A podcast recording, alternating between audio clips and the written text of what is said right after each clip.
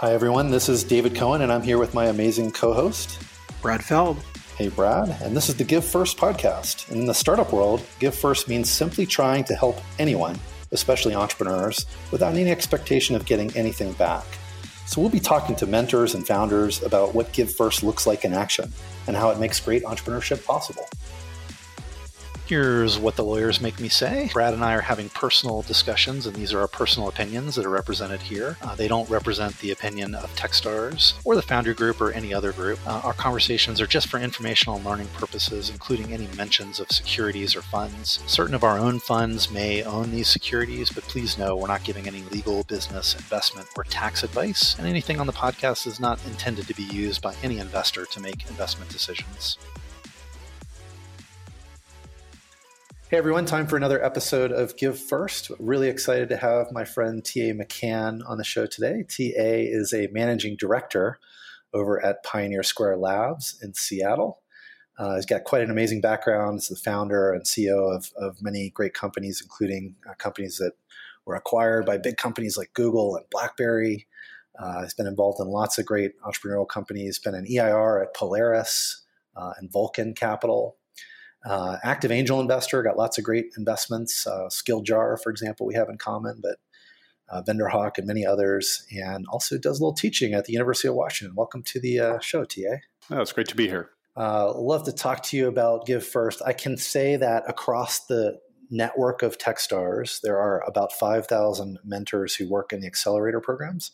You're always way up there on people's Give First list. You've, you've traveled to a bunch of our accelerators done a bunch of mentoring, not just in Seattle. Uh, what drives you to do that? Well, I feel I feel first of all really privileged to be part of the TechStars network, and and so appreciative of the work that the whole group does, but specifically you. And you know, I've been very fortunate to uh, be involved with Brad Feld from very early on. He was an investor in Gist, one of my companies. It's the first time I'd ever been been to Boulder, and and you guys were getting started with TechStars about the same time.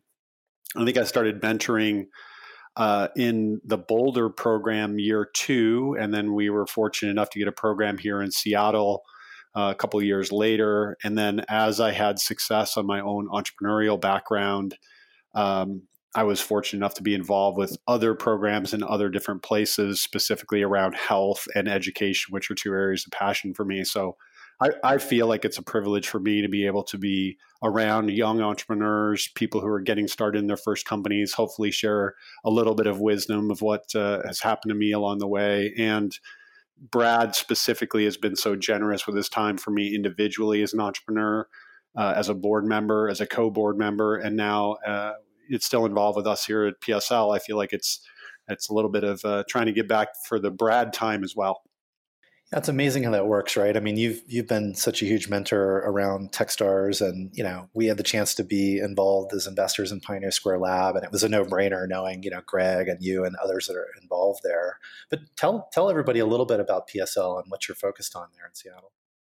Yeah, PSL has two main parts of our business. So we have a, a, a, studio, which many people would think of as an incubator, where we really have a company to build other companies. And we also have a venture fund, an $80 million venture fund that invests in companies that come through the studio, but also invest in software based companies in the Pacific Northwest where we're investing seed and Series A checks. And PSL as a studio uh, is about 30 people. We have everything from designers, software developers, data scientists, go to market, operations, recruiting, kind of all the things you need to go start a company. And we do that uh, in service of specific entrepreneurs, CEOs, or founders who will come to us either with an idea of their own or their desire to want to run a company. And we work with them to actually spin those companies out. We've done 15 companies so far. All those companies that have attempted to come out and raise venture capital have been successful. And so far, so good. Three years into it, um, we're just starting to figure out how it all works. So far, so good is an understatement. I saw a stat uh, that was in the media that uh, you know meaningful amount of what's going on in Seattle now is, is going through you guys. So that's been really cool to watch. Yes, it is. It is rewarding to see a significant percentage of all the Series A or seed funded companies in Seattle have come from PSL.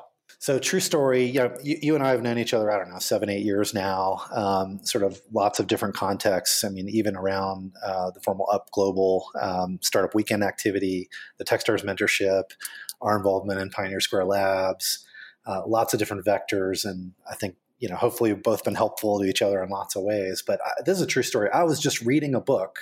Um, I don't know, three months ago um, it was called The Proving Ground, and it was by uh, Bruce Knecht, who's an author that wrote that, that I had met. He gave me a copy of the book and said, You should read this. And I'm sitting here reading this book. It's about the America's Cup race in Australia.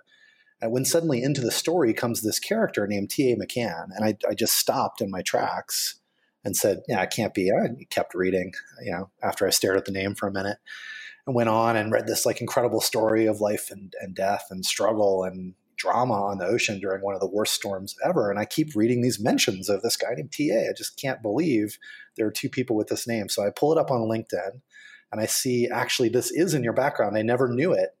You know, seven years in uh, to knowing you, I had no idea until I read that story. Yeah, all true except for the America's Cup part. So that's that book is actually written about uh, the Sydney to Hobart race, uh, which you're right on the Australia part um, and one was the second most deadly sailing uh, event ever, sailboat racing. Um, and yeah, I was very fortunate to be a part of that uh, that team and uh, make it through, you know, safe and alive for for our team at least. Yeah, that's just me remembering the book Ron not not being that into sailing, but uh, it was just an, an, amazing story. And I know you you know some injuries there and uh, people that you knew that that didn't make it. So pretty pretty wild story. But you know, I reached out to Bruce because he's the one that handed me the book, and I said, "What do you you know What do you think I should ask TA?"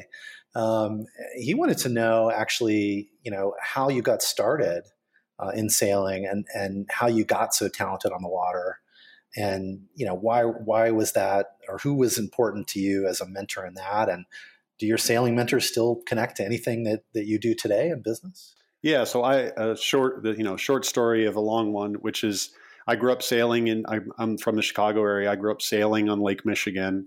I was fortunate enough to sort of be mentored by you know a couple people who, had, who were running sailing teams there, and I got to be sort of a big fish in a small pond.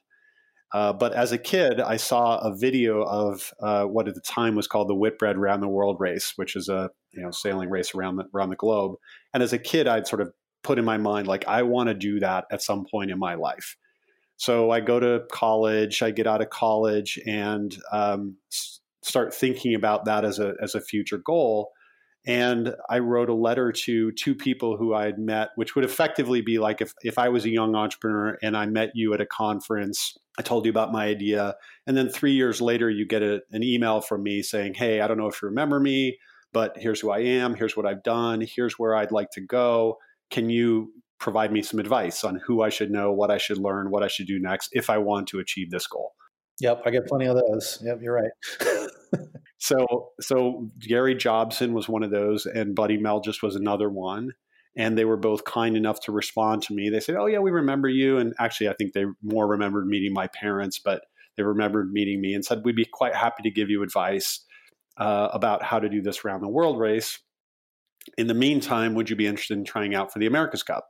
And I have, I knew what the America's Cup was. I had actually gone with my parents to see it many times as a kid uh, when it was still in Rhode Island. I'd graduated from college with a swimming scholarship, so I was very fit at the time. I was about a year after year out of college. I said, "Sure, yeah, I'll try out for it." So I went I did try out, um, kind of a week long uh, process. Didn't make the first cut. Uh, asked if I could have a second tryout. They said, okay. So I went back for another week, tried out again, and still didn't kind of make the cut. And then one or two of the better guys uh, didn't choose that team. So they had a little slots. And so I was kind of like the last guy chosen for the team. We went on to win the America's Cup in 1992. And I do equate this a lot to startup land where you just have to get on the team and you just have to ask for advice of somebody who might be able to direct you in one way, shape, or form. And then, you know, I could tell lots of stories about how to be on that team, but it was very, very fortunate to be involved in a team effectively like when you're there at the IPO. I had a very, very small part of it. I learned a tremendous amount. There was a very, very strong team there. And yet, you know, when you're there for the IPO, all of a sudden, you know, you have a calling card now that you didn't before.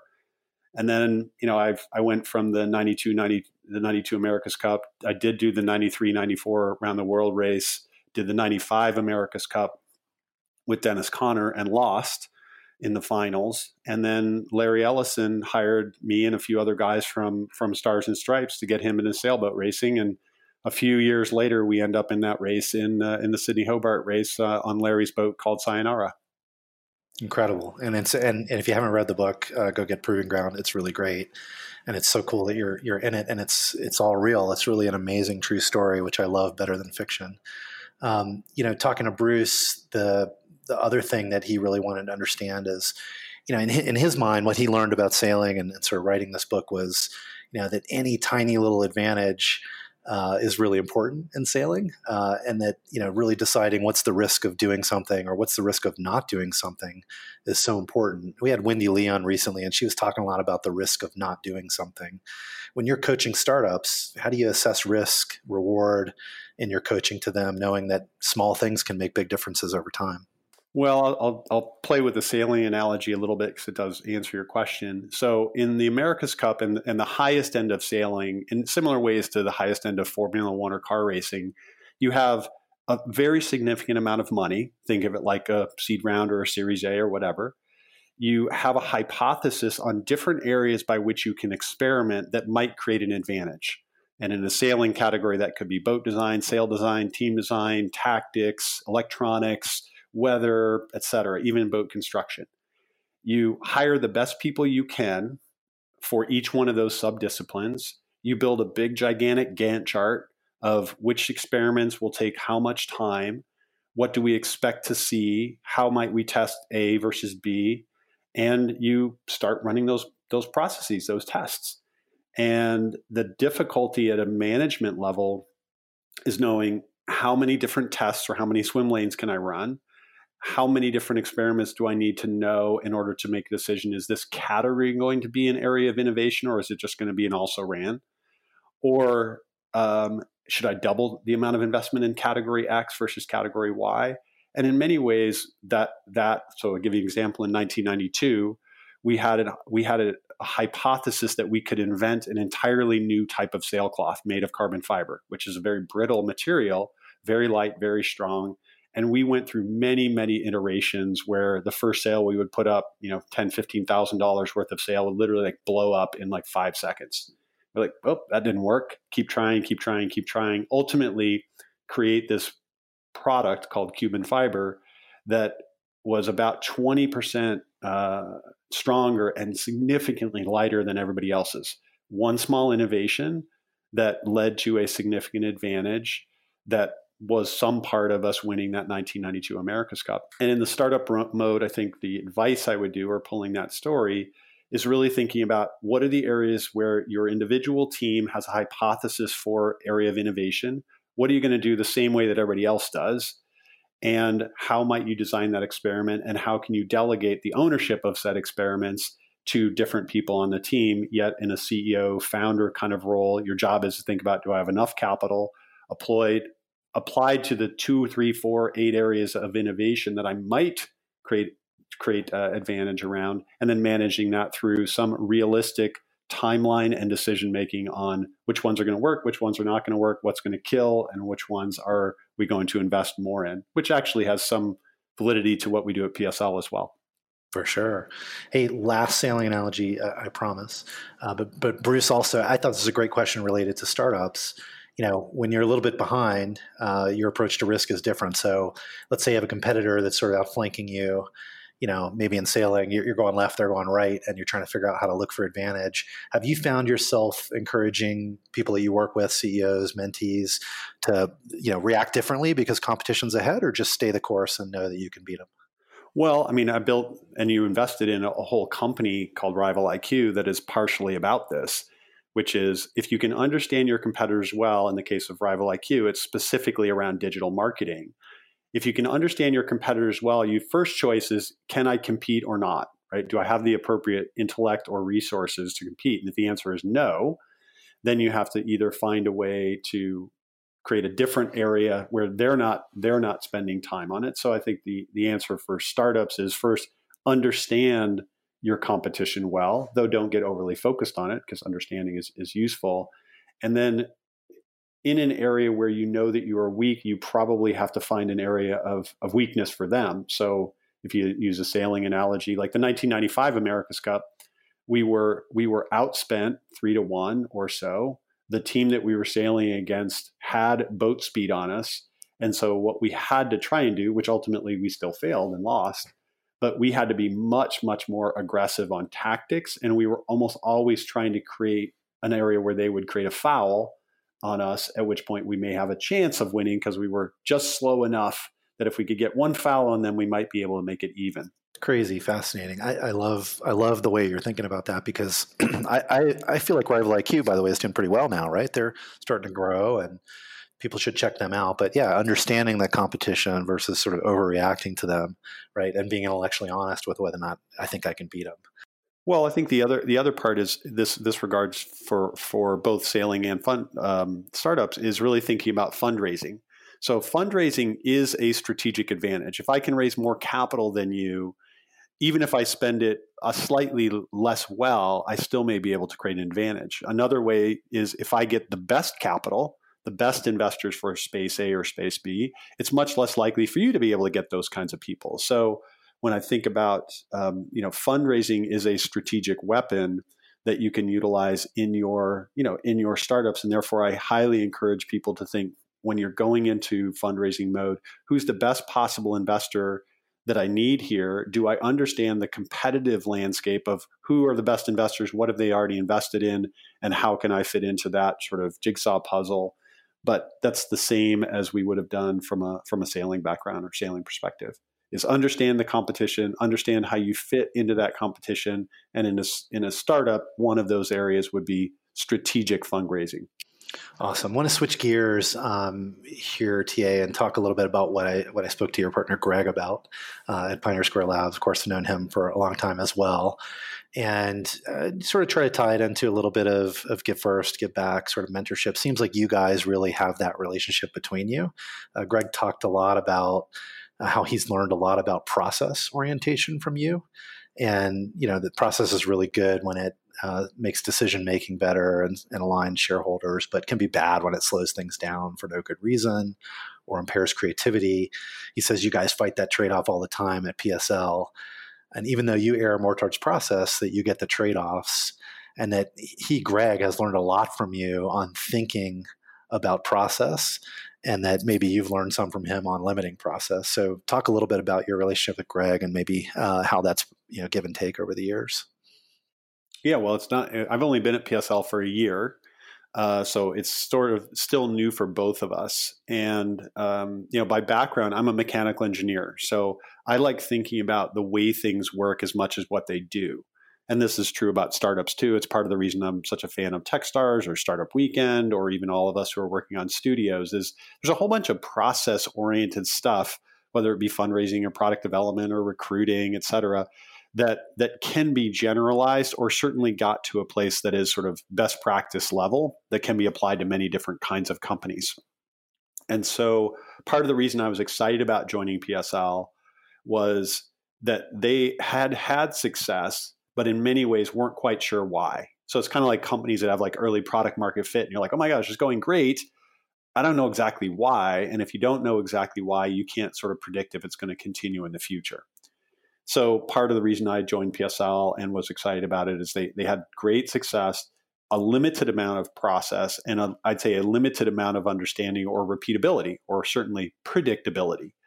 Uh, in that, so I kind of came in and I started trying to figure out for myself, like how how does this place work? What has worked well? What has not worked well? Why is this company being successful? This other company less successful? And I tried to both for myself and for PSL to to start to document that write it down, draw a schematic, draw a flow chart, that type of thing. And in addition to that is we were not very consistent at talking to new founders or new entrepreneurs or new potential CEOs about how the process worked. If you ask Greg on a Monday and TA on a Tuesday and a Mike on a Wednesday to describe PSL, what they do, what value they deliver to entrepreneurs, what's worked, what hasn't worked, what have we learned, we were not very consistent in that. So sometimes process drives consistency and as we had more MDs, more people, more companies, we also had sort of forced into some level of can we communicate this consistently? And if we can communicate it consistently, can we start to have prediction on how likely a company is to be both successful, meaning can we get it out and can we get it funded and can it get good early market traction, but also areas where we're not so strong, both at the individual process level, like recruiting, where we were we were weak before, we're getting much much better now, as well as how does recruiting fit into the broader success of an early stage company. As it relates to Greg specifically, he is so creative.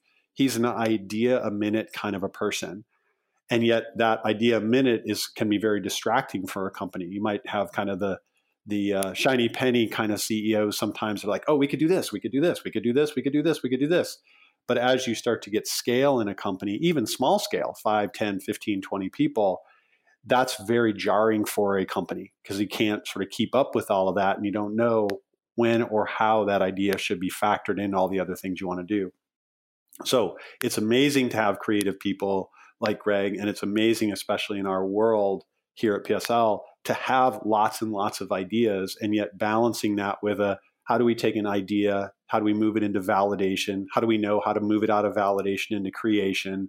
How do we know when to get a CEO for that? How do we know when to spin it out and where and how to fund it, which are kind of the main parts of our process. And so we we do have tension, but most companies have that tension too, where you have creativity, lots and lots of new ideas, and productivity or structure by which to evaluate those ideas, you know, which ones to try, which ones to implore, and uh, and which ones to just put on back burner or what I would call the important things I'm not doing yet list or ITINDY, love it. And I got one of those idea minute guys in my world too. Same guy, Brad, my co-host here on the show. Um, you know, as you know, Brad is an idea minute guy too, and, and having a system for dealing with that is is great advice. I, I got to say, Greg told me we're running a little bit low on time. Greg told me I would be an idiot if I did not ask you about the Rupert Murdoch story uh, with his finger. I don't know if you can do that in a couple minutes, but I'll throw it out there. I don't know what it is. Well, we were we were sailing on Sayonara, which was Larry, Larry Ellison's boat. We were in uh, in Australia to do the Sydney Hobart uh, a different time, and Rupert was out sailing with us. Uh, we had finished the day of sailing. We were taking the main down, which is the one of the sails on the boat, right in front of the Sydney Opera House. And Rupert put his finger, well, he put his hand on a, on a, one of the lines or the ropes on the boat at the wrong time, at the wrong place. And literally, as the main shucked back and forth, his finger went up over a block and cut the end of his finger right off. Uh, so part of his finger's laying on the deck. He's like, "Holy shit! Look at that!" So me and another guy, Tony Rae, that were on the boat, who are sort of the medics on the boat, um, we immediately, you know, grabbed the severed finger, packed it in ice. Lucky for us and for Rupert that we were very close to shore. Hailed the tender, uh, sent Rupert off to the hospital. They sewed that finger right back on, and uh, he still has it to this day. Incredible. There it is. T.A. McCann, cool under pressure, making smart decisions, acting quickly, as always. Uh, a couple rapid fires for you, TA. I, I, just give you a quick question. Give me a super quick answer. Uh, if you don't have one, that's totally fine. But favorite city that you think everybody in the world should visit? Outside Seattle would be Auckland. Any uh, favorite charity that you'd urge people to check out or get involved with in some way? Yeah, I'm on the board of splash.org. So we provide clean water to the poorest communities in the world. And it's a really cool company that is a nonprofit that functions very much like a for-profit public impact uh, public benefit company incredibly cool splash.org awesome we'll check it out hopefully we'll get some give first action going there uh, if uh, you could have dinner with anyone dead living uh, who would it be uh, elvis costello oh fun why is that gotta ask I'm, I've just been a huge fan. He's he's so he's so creative, smart in many many different ways. Has been a musician in lots of different ways, and also also an advocate. So life life hero, and interesting person, and obviously very creative. Finally, uh, we'll end with this. How can somebody listening today give back to you and maybe to PSL for the great advice they've heard here today? Uh, I write a blog at tamccann.com, and there's a lot of startup stuff on there. So give me feedback on the stuff that I've written. For the things that matter to you, share them. Um, and for things that you would hope that I would write about in the future, send me email at tam at helpshare.com. Awesome. And I know PSL is always looking for uh, great talent to get involved in the companies that you're creating. So if, if you're a, a, great CEO or exec looking for the next thing, is that helpful? They come to you and let you know they're interested in jumping into something new? Yeah, and we think about that as as people who've been successful already in the past, and about a third of our companies are multi-time functional CEOs. Two would be people who who b- perceive themselves to want to be a CEO and really have great what I'd call functional expertise. And then third is people who want to be a CEO who have very deep domain expertise. So you could be a CFO, you could be a VP of marketing, and you know that there's a product in you to be built that satisfies your audience. We've got great examples of all three of those kinds of people coming to us with an idea or a set of functional skills or both who want to do companies via the PSL studio model. And we'd, we'd love to be helpful in both starting a company with you, but even if it doesn't work out with PSL, we try to be helpful in the community with knowledge, expertise, advice, connections, because ultimately we want both Seattle and, and entrepreneurs more largely to be successful. Awesome, TA. I, I want to say thank you, uh, not just for us, but on behalf of probably the thousands, literally, of, of, entrepreneurs that you've helped and given first to. I hope that's come back to you in powerful ways. I, I know some of those stories are definitely the case, but thanks for all that energy you put into the startup community and, and everything that you do. You're welcome. It's been my privilege.